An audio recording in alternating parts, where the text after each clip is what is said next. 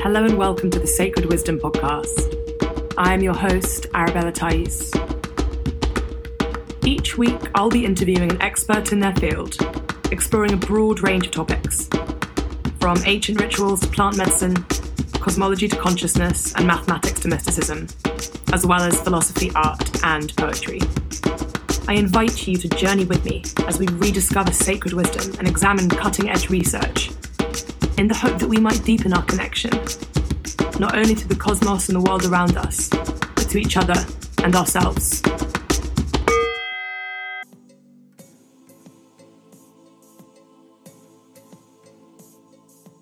Hello. If you are enjoying this podcast, I kindly request that you take a moment of your time to check out my Patreon page and perhaps consider supporting me on this journey with this podcast as I facilitate a discourse into the meaning of the sacred in the attempt to help enrich our understanding of consciousness, to help re enchant our relationship with the world and the cosmos. There are various options available on the Patreon platform for different levels of contribution, and I've added lots of really super cool benefits, including a monthly book club. So I would love it if you checked it out and let me know your thoughts. Thank you so much ahead of time. Hello and welcome to this episode of the podcast. I'm absolutely thrilled to bring to you today Professor Allan Combs, also known as Leslie. Professor Combs is a consciousness researcher, a neuropsychologist, and a systems theorist. He's a faculty member at the California Institute of Integral Studies, uh, where he is the director of the Center of Consciousness Studies. Professor Combs is also the author of over 200 articles, chapters, and books on consciousness and the brain, and is the founder and past president of the International Society for Consciousness Studies, as well as the recent recipient of their Lifetime Achievement Award for Advances in Consciousness. He is the editor of journals Consciousness, Ideas and Research for the 21st Century and the Journal of Conscious Evolution. Professor Combs' most widely read books include Consciousness Explained, towards an integral understanding of the multifaceted nature of consciousness. Synchronicity through the eyes of science, myth, and the trickster with Mark Holland. And Thomas Berry, Dreamer of the Earth with Ervin Laszlo. Professor Combs and I dive into so many rich topics today around phenomenology, Virginia Woolf, fractals, and the outer reaches of consciousness. It really was uh, an amazing conversation. I enjoyed it so much. Um, I hope you do too. Thank you.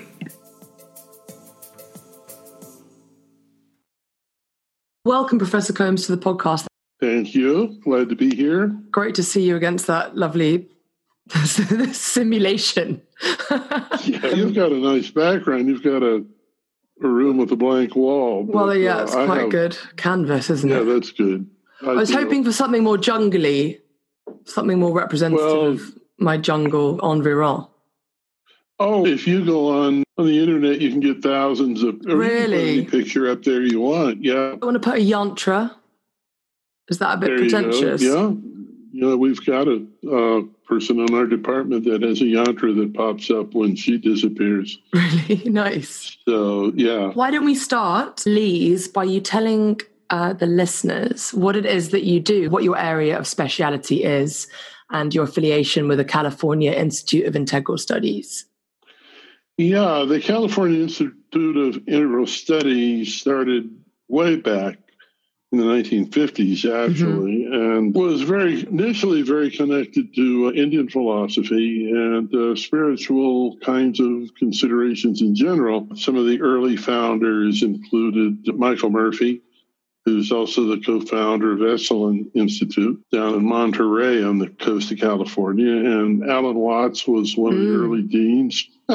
I did not know uh, that. Who, cool. Yeah, it was. It was a group of uh, folks that met on Saturdays and drank wine and talked about spiritual ideas and philosophy, very influenced by Sri Aurobindo and Aurobindo's yeah. uh, philosophy. Yeah. Since then, it's grown considerably and become much more of a social institution, really a university, and has many departments. The department I'm in is transformative studies. Yeah. We were one of the first programs, I think, ever, at least in the US, to be almost entirely online. Mm-hmm. So we've been doing online, yeah, courses for 20 years and fully accredited. I actually live in Ecuador, in, in Cuenca, Ecuador, a beautiful uh, little city and high in the Andes, and come back to California occasionally. But all of my classes and activities for CIIS are uh, online. Anyway, of course, everybody's online right now. Yeah. So Yeah. You, you can't even tell where I am or where anybody is, but it doesn't really matter. Well, exactly. Uh, I might also say that I'm involved with a few people starting a new institute Uh huh. uh, that'll uh, initially be centered here in Cuenca, Ecuador, but will be on the web. So I have a much wider presence, and it's called the Four Rivers Institute for the Yeah. four rivers that flow through Cuenca. And the major themes for that will be personal transformation, consciousness studies, ecology, Yeah. and leadership. We're Yeah. just building a website and we have a number of folks involved already who are world class people involved mostly right now with ecology, but we're going to eventually be offering classes and so on. So that's another project I'm working on. I'll be retired. I was just going to say you're particularly interested in consciousness studies. I am. Am I right? I am. I am. And what you just mentioned about the for this new institute that you are uh, forming right now, the interrelationship between transformation, consciousness, ecology. I think this is what's so interesting and fascinating Yeah. to me, and the idea of integral studies. It is a more holistic approach. Right. It is understanding Right. the in, inextricability between all these different components of existence and being. And I feel like we live in a it. world that's very separate, has separated things. And I had initially applied to do a PhD at Cambridge, and I was synthesizing mathematics, physics, philosophy, and poetry, really looking at consciousness. And we can talk about this Oh, later on if you want. person after my own heart. I Oh, love so, all well, this is why I contacted you, and this is why I wanted to talk because these are fundamental issues, and it's not just about Yeah. let's study something esoteric, academic for the sake of it, so I can get a PhD and then teach other undergrads. It's no, let's look at these fundamental issues, ideas with regards to how they relate to the wider world and how we can transform the collective consciousness in a way that's meaningful for humanity Sure. and other animal species and possibly other forms of consciousness in the galaxy. I don't know. Come much. I'm a big enthusiast. I don't know. I should just say animal lover. Mhm. Uh, I've always felt very compassionate about animals, and they're often left out of the picture. Yes, they are. And, and certainly in the world today, there's a lot of suffering going on Mm. among animals. So I was happy to hear you mention as one of the one of the elements of an integral worldview. I think it has to be. I think the moment one embarks upon one's journey of awakening, discovery, expansion, the expansion of one's consciousness, you then start to realize all these things that had perhaps not been within one's vision, that had been excluded from one's parameters of reality Right. and compassion and empathy and understanding. Suddenly, stuff like animals, I looked at them and I thought, there's no way that you guys don't have souls. If I have a soul, you have a soul. And these mo- moments right. of connection, and I thought the arrogance and the subjugation and the industrialization of life that we've done, it is unacceptable. Yeah. It's morally reprehensible. And I'm not vegan yet anyway. But certainly I am I look at animals with a newfound humility and respect. Right. I'm a great believer that virtually all animals are conscious to some degree or other. Mhm. Self consciousness is uh, something relatively new, I think, in the evolutionary history, although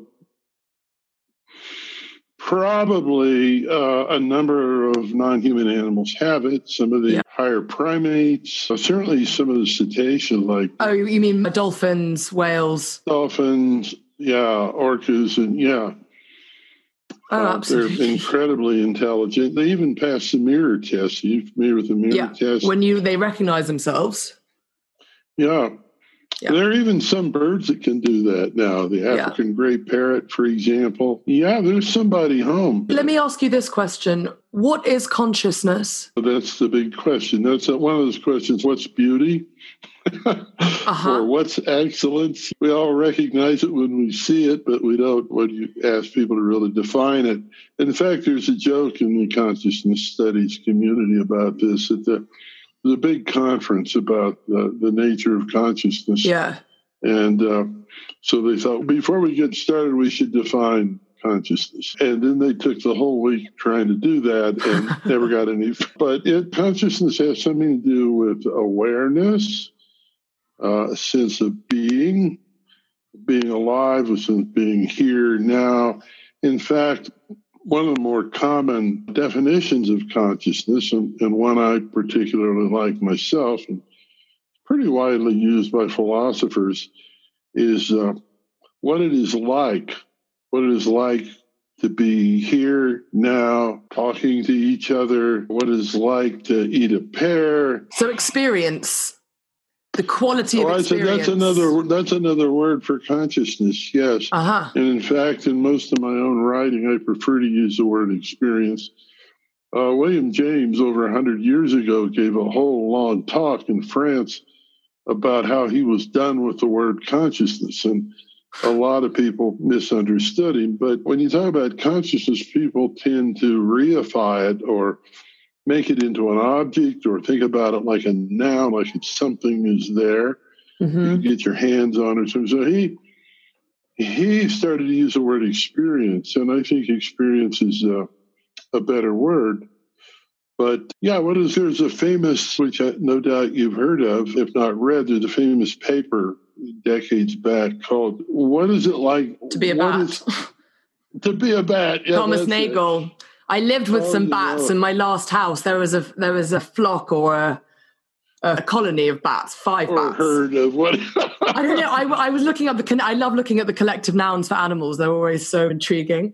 Anyway, I lived with them. They lived in my bedroom, and I would wake up to their kind of clicking noises. I studied literature at university, but I lived with philosophers, so I was aware of that article. But I was ruminating heavily on it, just watching their activity and their behavior of what is it like to be to be a bat because they're weirdly familiar and sweet yeah. because they're mammals, but yet they're so foreign. Yeah, and there's most of them are, or many of them are so social. One often one almost wonders if there's a kind of group mind connection mm, or something. Mm-hmm. It depends on the kind of bat. Yeah, yeah. Some birds too fly in flocks that are so well coordinated. Yeah there's got you to know, be. my friend uh, Rupert Sheldrake thinks there's a kind of morphic, field that resonance. connects them all together. Yeah. So so Rupert and I were in dialogue when I had this intended PhD at Cambridge. I wanted to apply morphic resonance looking at T.S. Eliot's four quartets. And actually wonderful. Yeah, but I was interested also the way that landscape holds memory and how because in T.S. Eliot's Four Quartets, there's one excerpt of the poem where he starts speaking in or writing in Middle English, and he's speaking about this a, a, couple dancing around a fire and it's all in middle english this idea of when human behavior or deep emotion is written on a landscape can the landscape be a kind of ah. palimpsest can, you know so when we go to stonehenge the avebury stones i don't know the mayan t- temples or the whatever what is it about yeah. sacred places and spaces that we, do we are we feeling a kind of memory well, I've been to very few of them because they're not honored, uh, or in the past they have been honored in, in the New World the way they have in the Old World. But I used to go to a big uh, museum uh, in Kansas City. That's a whole other story. But a medieval chapel had been built stone by stone, carried over from England or Germany, and built in the middle of this uh, museum in downtown Kansas City, and I swear if you walked into it, it just there was a kind of resonance there. And mm-hmm. I've been in mm-hmm. Gothic cathedrals that they have that too. In fact, I was in Notre Dame a few years ago, fortunately, I guess. Before the fire. Uh, and yeah. people were practicing singing and it was resonating through the whole place. And yeah, yeah, it fascinates me. There seem to be, of course, there are sacred places all around the world honored by traditional peoples. But some of these, uh, at least for a Westerner like myself, uh, some of these chapels and cathedrals and holy places just have a resonance. And they seem to be a kind of repository, almost like they absorb the energy, and it could be to do with, I think it's multifarious factors. Number one, the actual location. You have ley lines, certain energetic uh, yeah. or points. And in Costa Rica, for instance, where I live right now, is not so much about human history, but the actual resonance of Mother Earth. And there's various kind of energy mm. points here. But similarly in England, that I felt the same with ley lines. You you know, go somewhere like Glastonbury Tor, you really feel it. But on top of that, when you have a building that's very old and somewhere like Westminster Cathedral, you go in, the intention, right. the prayer, the the human uh, consciousness that has been emitted, transmitted, and written inscribed upon that place. It's almost like the materials, the stones, have absorbed some of that consciousness. Is that possible? Yeah. What do you think? I don't know, but I know what you're talking about, and it is a kind of a, a real feeling. Mm. It Rupert's idea of morphic resonance may have some some relevance here. It it seems like when people are are in a particular place as well for a long time, and some of these old castles and buildings in, in the UK and in, in Europe are quite old, have been inhabited by various people over mm. long periods of time. There may be a kind of impression or kind of resonance. Michael Murphy and his wife, the co founder of Esalen Institute, used to go to Scotland and play golf. mm-hmm. the old uh, the old golf game, and he, he, had some strange experiences in one of the old castles, just mm. sleeping there. It was like it was haunted. There were yeah. you know, characters moving about. There's a uh, well known British parapsychologist from over 100 years ago, Myers, who wrote about this kind of thing. And he well, he had invented a number of words, like telepathy is one of his words. Uh-huh. Uh, that when people inhabit a place for long enough, there's a sort of subtle energy or subtle impression that's left. So that often these are uh, mistaken for ghosts, seems to be a ghost, but he doesn't think they're really ghosts. They don't think, he doesn't think there's anybody really there but it's more of a subtle energy. Like a residue. Uh, yeah, that's exactly right. Maybe uh, these places that have been holy places for so long that there's a certain human residue there. Mm. There's also the possibility, if you allow reincarnation as a possibility, that you've been there before. I've been to places in Scotland that uh-huh. just, I know I've been there before. what are your th- uh, what are your what are your thoughts on reincarnation and past lives? Because a big intention I have with this podcast is to disseminate knowledge, ideas, information, not in, in a way that's stipulating a direct truth, but just to expand people's awareness, just to raise ideas. Because I didn't used to believe in past lives, and I had a spiritual right. I had a spiritual awakening of gargantuan proportions three oh years my. ago and Kundalini awakening and this notion. Mm. I had this realization that this is not my first rodeo. This is not my first time on this earth. And it, I suddenly realized, yeah. oh my God, life is so much more profound and meaningful and rich and textured than I could possibly have imagined. So I'd love to hear someone, yeah.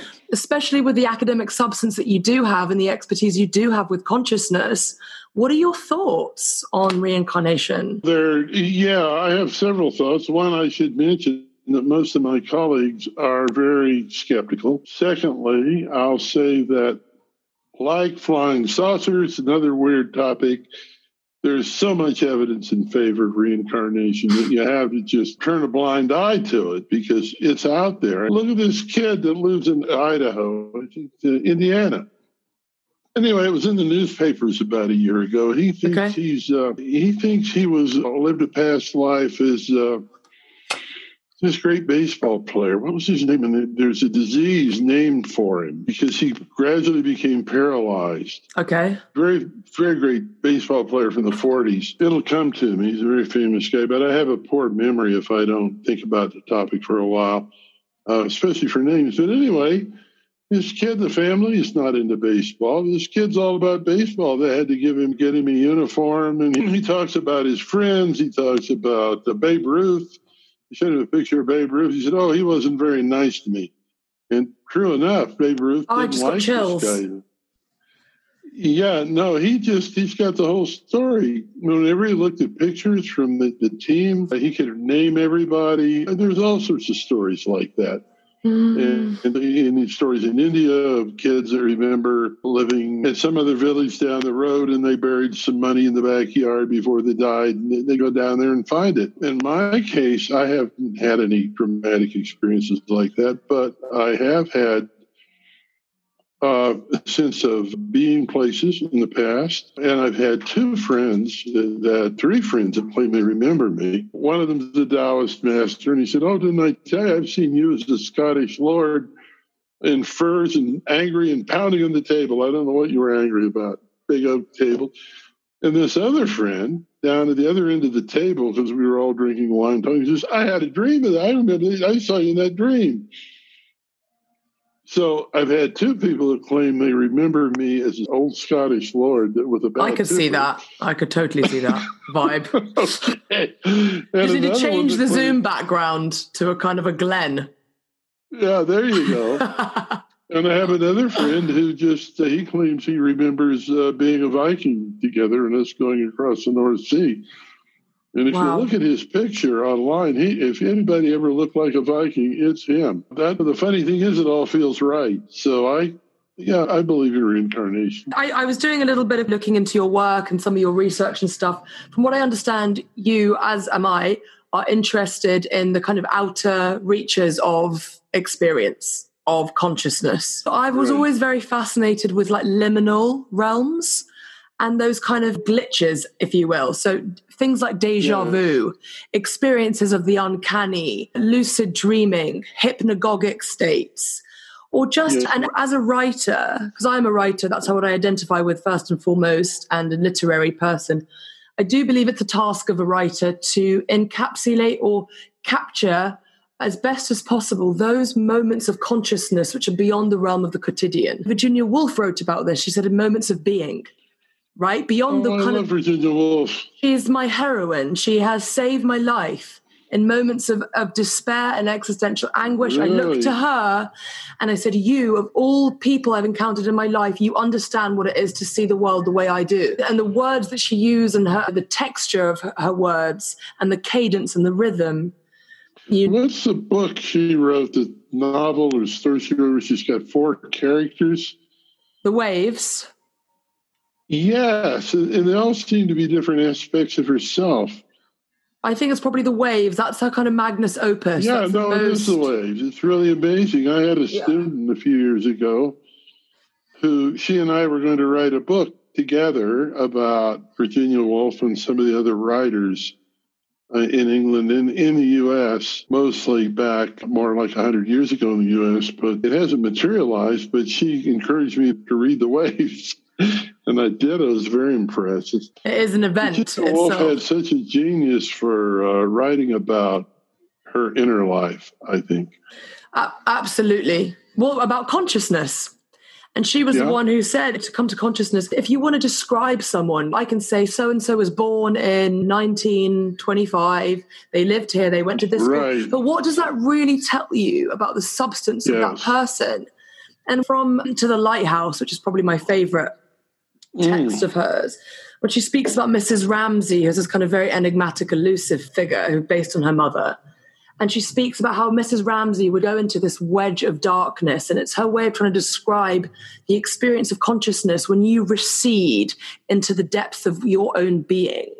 And how basically, it's, if she envisaged it like a pyramid or a cone or a triangle, whereby the apex of the triangle is what everyone else sees us by the things we say and the things we do and yet there is this right, vast yeah. terrain that goes deep within and even we don't really know the substance of our own consciousness This lady did deeper phenomenology than Husserl or Heidegger did. It really into herself. And I haven't read The Lighthouse, so I'll go get it now. please read it you could read it in a few days it's short I like to read these things a sentence or two at a time and sit with them. Mm. Yeah, mm-hmm. sounds wonderful. Geez, I was going to go somewhere, but now I'm thinking about Virginia Woolf.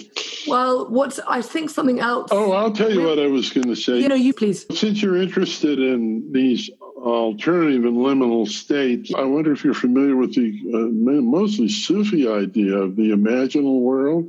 No, please. It sounds fascinating. First, before I forget, I'll say the best information about the imaginal reality is a French esotericist writer. James Corbin was a Catholic, but he sure knew Sufi mysticism. And the I, this came out of the Moor, the Moorish philosophy in southern Spain.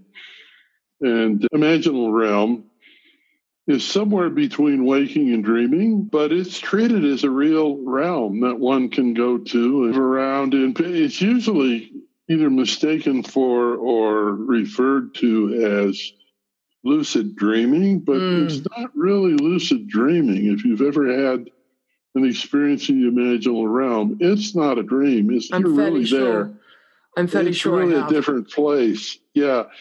You might explore that. The only problem I have with it is it's very hard to get there. I'm, I was not a trained Sufi. I've only had a few experiences that I thought were I was in the imaginal realm. But I do think there's ways we can cultivate these experiences, though. Oh yeah, definitely. but you should start doing it before you're 75 years old or whatever it is. But yeah, sure you can. The it, thing is, the Sufis had mm. methods for doing this that I don't really know. What you mean, like the whirling dervish kind of style? I think it's more like meditative sorts of practices, probably more related to the Tibetan Dzogchen dream yoga traditions. Oh, yeah. There's some of them in Taoism as well, in which people go into the dream state consciously and uh, do stuff there, meditate or and Taoists even have this practice of going uh, dreaming, go to sleep, start dreaming, cultivate a dream, dream yoga, and then go to dream yoga. Yeah, and then go to sleep in the dream. so, I can't. Sorry, yeah, so, that, that, that's like a layer within a layer. That's like Inception. Yeah, that's, that's, right. Well, they, they have something like that, but but I know the uh, there's still the practice of uh, Tibetan dream yoga is still very much alive. Dzogchen. Do you think when we dream, are we just yeah. going within our own heads to the subconscious, or do you think there's some sort of traveling? Because this is the fundamental thing, isn't it, about consciousness? Is everything happening within, or is there actually consciousness happening without, i.e., beyond the skull in realm etheric realms? Yeah, I never did think consciousness was constrained to the head. I don't right now uh, I think of the brain as more like a transmitter, receiver, something like that. I'm a big fan of, I think, a fan of Henri Bergson, the French philosopher. Yeah.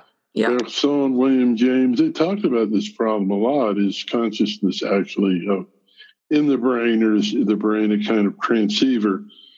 And I think of it much more as a kind of transceiver because people have out of the body experiences that are so real yeah. near death experiences. Yep. And yep. these have been researched so much. Yep. And it's pretty clear people can have vivid experiences over extended periods of time in graphic detail when the brain's just shut down. Yeah. And they're actually clinically dead. Bruce Greyson, I'm interviewing him next week, but he was very much kind of materialist with regards to his paradigm, but he just collected so much data and there was so much evidence with his patients having near death experiences, right, yeah. reporting conversations, details, literally impossible. Like physically intellectually impossible for them to have obtained this data, this information, unless they had their soul or their consciousness had somehow right. um, gone outside of their body. Basically, it's as simple as that. And over yes. 30 years, procured all this data. Or they have some experience like this themselves. This guy, what's his name? I see I'm bad with names. It's a uh, kind of uh, dyslexic trait no of problem, mine. I have no to problem. think about. But he wrote a very famous book. I'm sure you've heard of it called Proof of Heaven. I have not heard of it. Oh, it was very popular in the Proof of Heaven. He was almost clinically dead for days and days. And then he came back and he had this long lasting, vivid experience about being in another world. Two or three more books since then. I had an opportunity to hear him talk a few years ago. I was actually in Italy with a whole collection of people who had done this kind of work. And I thought, oh no, another mm, physician that's going to tell us about everything. Because I used to get so disgusted with this from MDs and businessmen who thought they knew everything. yeah, yeah, yeah. I'm going to listen to this guy. And I went and I was impressed. He is smart. He's done his research. He wrote a great book. He's written two or three more now. He's done a whole history of reports of uh, near death experiences. He's a very bright man and wrote a very good book, and several good books. So the, the one that was so popular in the U.S. was called Proof of Heaven. But you, you have an experience like that. Yeah. you start to, to question whether you're all locked up in your brain or not. And, right, uh, right. So many of those. Often these things do come through experience, don't they? Because if you're programmed yes. to believe a certain way, if science teaches you one thing, you're taught something in school, it does take a real direct experience to start breaking down those walls. That's how it was for me, anyway. And once you've yeah. seen, you can't unsee. It's like taking the red pill and the Matrix. You can't, you can't unsee it. Do you know what I mean? Red pill, yeah, that's right. But there are more and more people in the U.S., mostly on the West Coast and in England, who are really organizing around and creating a, what they call post-materialist science. Post-material, yeah, you may be familiar with a group in England that's been around quite a while, and they're quite solid. But the Scientific and Medical Network Okay. No, I need to be familiar though. Well, look them up. The Scientific and Medical Network, they're made up of doctors, scientists, and a lot of people like myself. Yeah. Uh, they've been around for a lot of years. In fact, they gave me a uh, uh, Book of the Year award years ago for my book, The Radiance of Being, which I'm very proud of, mainly because I shared the Book of the Year award with Roger Penrose, who lived. Oh, wow. I've been good company here. But anyway, the Scientific and Medical Network has brought together a lot of people around post materialist science. Mm. They also have a sort of subgroup called the Galileo Commission mm-hmm. that I belong to. David Lorimer, who was one of the founders, and people at Findhorn years ago is very associated with them. But they pull in a lot of people. They're real bright people like Rupert Sheldrake and Dean Radin. Yeah. Done, Had Dean on uh, last week, actually. Yeah, all right. Well, he's doing very well. Yeah, I know Dean. He's uh, I love Dean. He's funny, you know. If you can get him to play the uh, banjo, you know, he likes to play. Uh, really? Yeah, he likes to play Appalachian banjo music and tell jokes. So that's a different side of Dean Gray. He's uh, he's uh, really interested in yeah. post materialist sciences. Yeah, yeah. His more recent book called True Magic or something like that. Real that. Magic. Real magic. Yeah, it's filled with really weird stuff. We shared notes because I'd written a book on synchronicity years ago. Yeah. And he's got a lot of things about synchronicity in that book. So there's really a movement among um, a lot of scientists to, so to move. Pa- would you say it's a paradigm shift?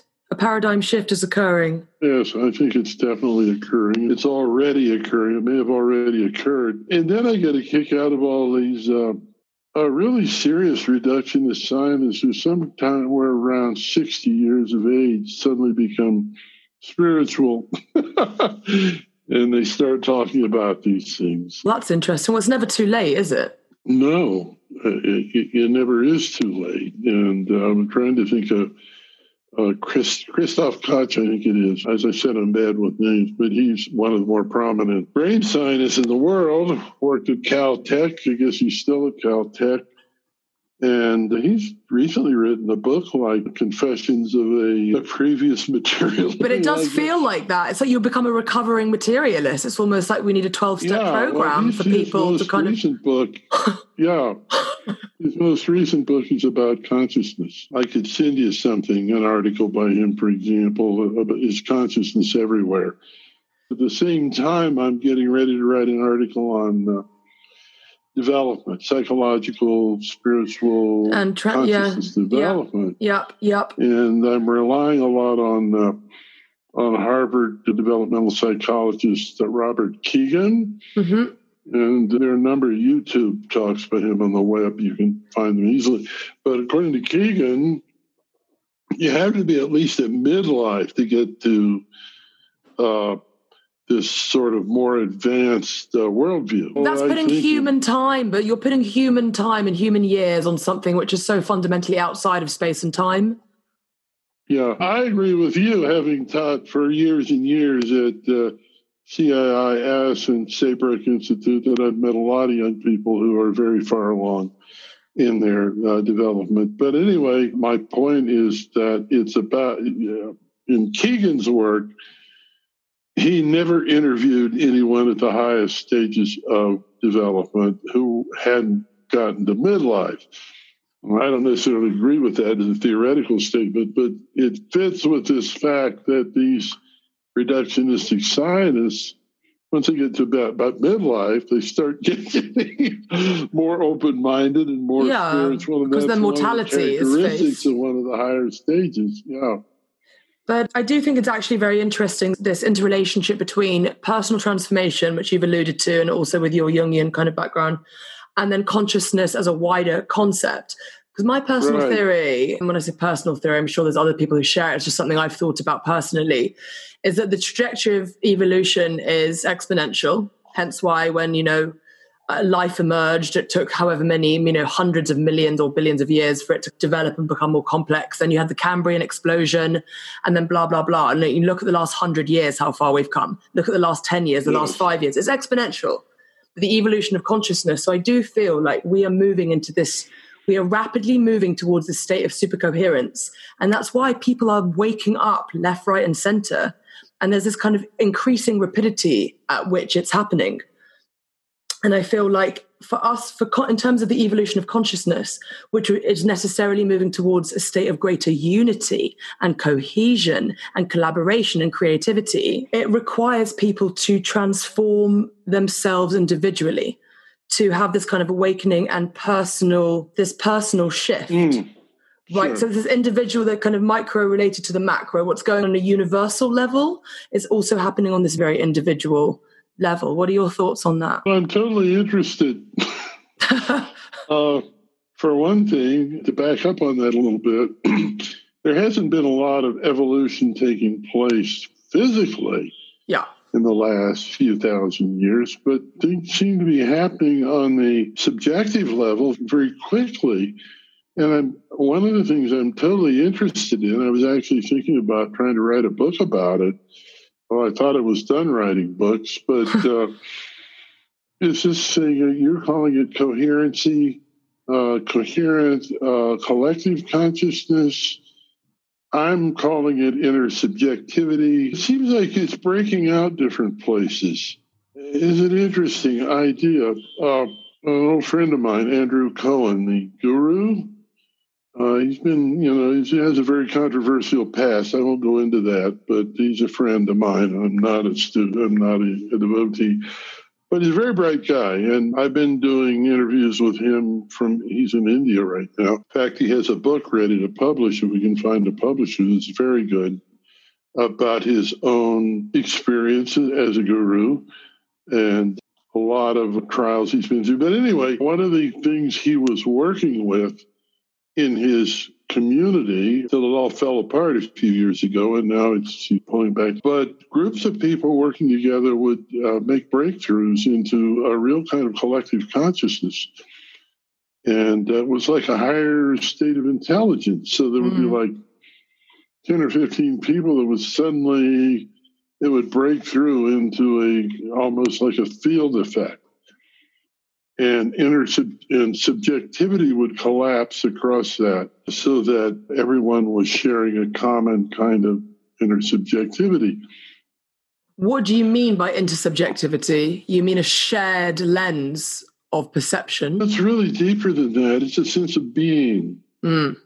And I've experienced this as a Quaker. My background is as a uh, Quaker in the U.S. And British too. Every once in a while, it's extremely rare during uh, what they call a Quaker meeting, and these are silent meetings. really periods of contemplation, there would be a sense of all of a sudden we're unity. that everyone in the room is there's a it's very hard to explain but mm. there's a sense of unity there's a sense of uh, uh, collective consciousness this doesn't mean that you don't have your own thoughts and stuff it just means that really deep down you feel at one with the group you're just part of it you're just connected like almost like you're all on the same frequency like you're all vibrating yes. at the same frequency yeah nobody can really explain it but I've only experienced this once or twice. But at the end of the meeting, people just look at each other and say, What just happened? It's a very real experience. And that was the sort of thing Andrew Cohen and his devotees were cultivating, actually. And they've, uh, they've gotten to the point where they really can work towards that. Uh, you know, there are these sorts of things going on. Like I was talking to somebody at the TM University recently, Orme-Johnson. Is that his name? Orme-Johnson. Anyway, this guy's done a lot of research over the years with TM meditation. And yeah. They did some very good research where they got large numbers of people doing meditation at the same time, and it yep. really affected the crime rate yep. in the yep. local city. Now, that's not quite the same as consciousness, but yeah, I'm very interested in whether this, this movement is taking place, whether this is something that we might look to as a future evolution of human consciousness. Do you have any? This might sound a bit like a non sequitur, but there is a kind of relation to what we were discussing earlier. Is what are your thoughts on the relationship between fractals and, no. con- and consciousness, if well, at all? Yeah, I've written a lot about fractals, and my, I really started my career out as a. Uh, oh, really? one of the founders of the Society for Chaos Theory and Psychology. and we just had a book come out uh, using fractals uh, as a kind of paradigm uh, model for a lot of psychology. Yeah, the book is authored by a dear friend of mine, Terry, T E R Y Marks Tarlow, M A R K S dash Tarlow, and it's essays about uh, psychology and consciousness. In the one I was involved with, the author, the first author is a lady called Sally Wilcox, who was a doctoral student of mine, but it's on fractals and consciousness and uh, borders of consciousness. Mm. It's a fairly long technical discussion, and Sally knows more about it than I do. I'm fascinated by fractals, but I don't think in terms of fractals much. I feel like often chaos theory and fractals are overused. But I don't know. This chapter that she essentially wrote and I essentially edited, uh, a number of people said, Oh, that was so inspiring and it answered so many deep questions for me. And I don't know what to say about that. I, I didn't have that sense at all writing it. But then you never know. I wrote this book on synchronicity almost 30 years ago. Wow. And people are still telling me that it changed their lives. Mm. And it wasn't the book written to change anybody's life. It was just it depends on the questions people have. Yeah. But yeah, I think fractals make a powerful metaphor for some aspects of consciousness. Okay. So you're looking at it more metaphorically. Yeah, I think they're a mathematical construction. But the, the thing we wrote about was mostly about boundaries. Okay. The thing about a fractal boundary, like the famous case of the shore, how long is the shoreline of Great Britain? You probably know that one. No. Uh, oh, Mandelbrot's first paper was yep. titled like something like How Long of Great Britain? And okay, so you take a satellite photograph of Great Britain and then map the distance to the shoreline. And then you make photographs from an airplane. And then you make photographs from 100 feet above the surface. And the further down you get, the more complex the shoreline gets until you get right down to sand and rocks and stuff. And the finer the scale, the longer the shoreline, don't see. So that's a fractal notion that the shoreline's infinitely long. Yeah. If your scale is is small enough. Yeah. Fractals are like that. You look at a pattern, it seems to have a smooth surface, but then when you can go in, you can infinitely dive into it. And it keeps self replicating. It self replicates, but it also is, uh, if it's uh, a real fractal, it's infinitely large in a sense as you slide down the scale. Yeah. And so there are some properties about consciousness, especially as you move into uh, altered states. Yeah.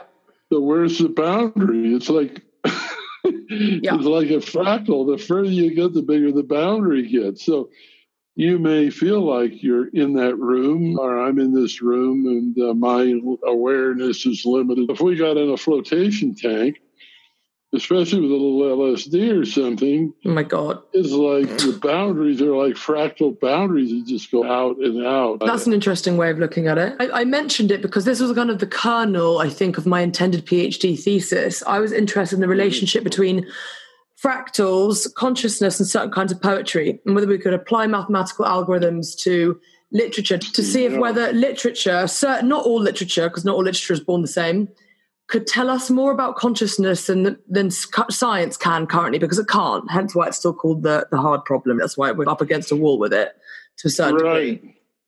And um, well, I'm uh, yeah. Go ahead. I was going to say that. Did you know that they recently, about ten years ago, applied al- algorithms to some of the most stream of consciousness works, modernist works like James Joyce's Ulysses, Finnegans Wake, Virginia Woolf's The Waves, Samuel Beckett, and they found some of the most complex fractal and multifractal patterns in those works in terms of the placement of the letters within the words, within the sentences, within the paragraphs, within the.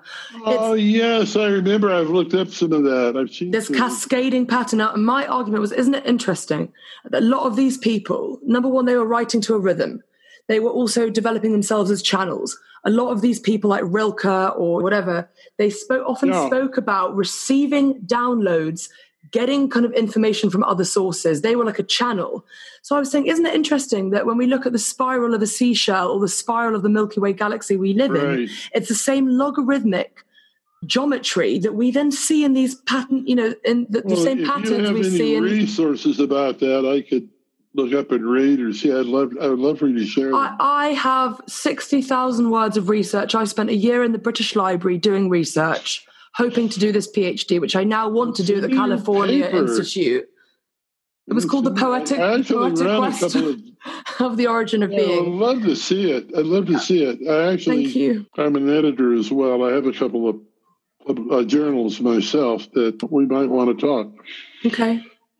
Yeah, please. I'm serious. And, yeah, and I'm very so am I. So I gave I. a paper. Uh, I gave a paper actually on uh, the fractal nature of uh, Platonic dialogues. I was talking about temporal patterns. Plato will go on about something very serious, and then he'll stop and he'll say, "Your wife is a pig." and suddenly there's this crazy thing that goes on, and then they get back to talking about the nature of reality. Right. There's these abrupt, and if you listen to conversation, it's like that weird temporal patterns. But uh, I'm also interested to mention because you're talking about poetry. Yeah. That you know one of the measures of complexity that's used very commonly and it's easy to use is what's called the fractal dimension. Mm-hmm.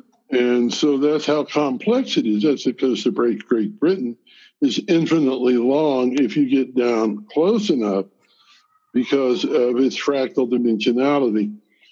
So people have analyzed Jackson Pollock's yeah. Yes, yes, yes. And they have a very narrow bandwidth of fractal dimensionality mathematically. You can't just throw paint on a canvas and make a Jackson Pollock. Right. Somehow he knew the degree of complexity. wasn't thinking about it consciously, but it was intuitively. That's the point. It was and coming through a him. Narrow da- bandwidth to make the real thing so that it worked. The same thing. There was Joyce, Beckett, Woolf. They weren't uh, yeah, so doing this consciously. it was yeah. coming through them. And Virginia Woolf said, "She said I wrote the waves to a rhythm." She listened to Beethoven's music and wrote it to a rhythm. Look at nature; well, everything is rhythmic. Another one we should talk about. I read an article years ago I have to tell you this because you, have got such a broad knowledge of cultural knowledge that you might be able to help me find it again or have thoughts about. It. This is a paper I read years ago and never been able to find again. And what this person was doing is talking about the chakra system. Yeah. And he was going through Beethoven chakra by chakra. Fascinating. So the first symphony is early is about power, and then it becomes more and more spiritual. To the last, the last symphony is this beautiful spiritual symphony, and then the late quartets, even more abstract. So it was like Beethoven was going up through the chakras or some kind of scale, but I've never been able to track that again. And I don't know Beethoven well enough to really put it together myself. That's fascinating. I'll have to do, I can do some research and try and track that down because I'd love to read that article. That's fascinating. This was like 30 years ago. I think it was in a journal called Revision, but I haven't been able to find the actual article again. But Beethoven's late quartets were so abstract. He'd well, in, been indeed. deaf for years. Hence What's the that? four quartets. It's not called that for no reason. Interesting. Yeah. Interesting. So I'm going to ask you one final question because we've covered a lot. Since this podcast is called Sacred Wisdom, and I'm especially interested in the meaning of the sacred and facilitating a discourse around that, what does the sacred mean to you? It means some sense of spiritual, what's whatever is spiritual or elevated or expanded it's another one of those words that I think you can talk about, but you can't define. I'm in my own spiritual life, either beyond worn out with or no longer interested in gods and goddesses and things that can be named. Yeah, right, uh, right. Uh, but but if you've had a Kundalini experience that you tap into something that you can only say is sacred, and uh, so it's a different kind of consciousness. It's an awareness. It's a kind of elevated. They're all metaphors, of course. Waking up, elevated, finding your true self. We, all, we could go on. My dear friend, who's now just passed away, Ralph Metzner, wrote a whole book on these kinds of metaphors for or images for spiritual uh, awakening. And the only one I don't like is the word enlightenment, which I mm. understand is not a good word. I, I can talk about that, but okay. I personally think the different traditions have their own notions of the highest states. Satori, for example, samadhi. And they're all very real and they're all closely related, but I don't think they're all the same. Yeah, yeah, yeah. Interesting. Thank you so much. That was a joy and an honor and a privilege and a pleasure. Thank you. I love to speak with you. I just really enjoyed it a lot. And if you want to have a part two sometime or I would love that. Absolutely, 100%. and we'll keep this line of communication open. I think we have lots more to share. God bless you. I say that all the time now. It just comes out of my mouth. Even though it's I'll take like it. I'll take it. I'll take a blessing yeah, if I'm given one. Why not? Yeah. So let's uh, let's be friends. Let's keep in touch. I would love that. Thank you for listening to the show. I really hope that you enjoyed it. Please head to the Sacred Wisdom podcast page on Facebook for more resources and further reading on everything discussed. If you're interested in finding out more about me and my journey, please see my Instagram handle at arabella underscore Thais or head to my website www.arabellathais.com where you can read my collected essays, articles, and poetry. If you wish to contact me, there is a contact form on there, so I recommend using that. If you are enjoying the podcast thus far, I have two requests. Firstly, that you subscribe to the podcast. That way, you won't miss out on any content. My second request is that you rate and review the show, as this will be incredibly helpful to me in getting the podcast noticed and therefore disseminating the content. Thank you so much ahead of time. I promise to read each and every single one. Okay, have a great week, and I hope to see you next time on the Sacred Wisdom Podcast.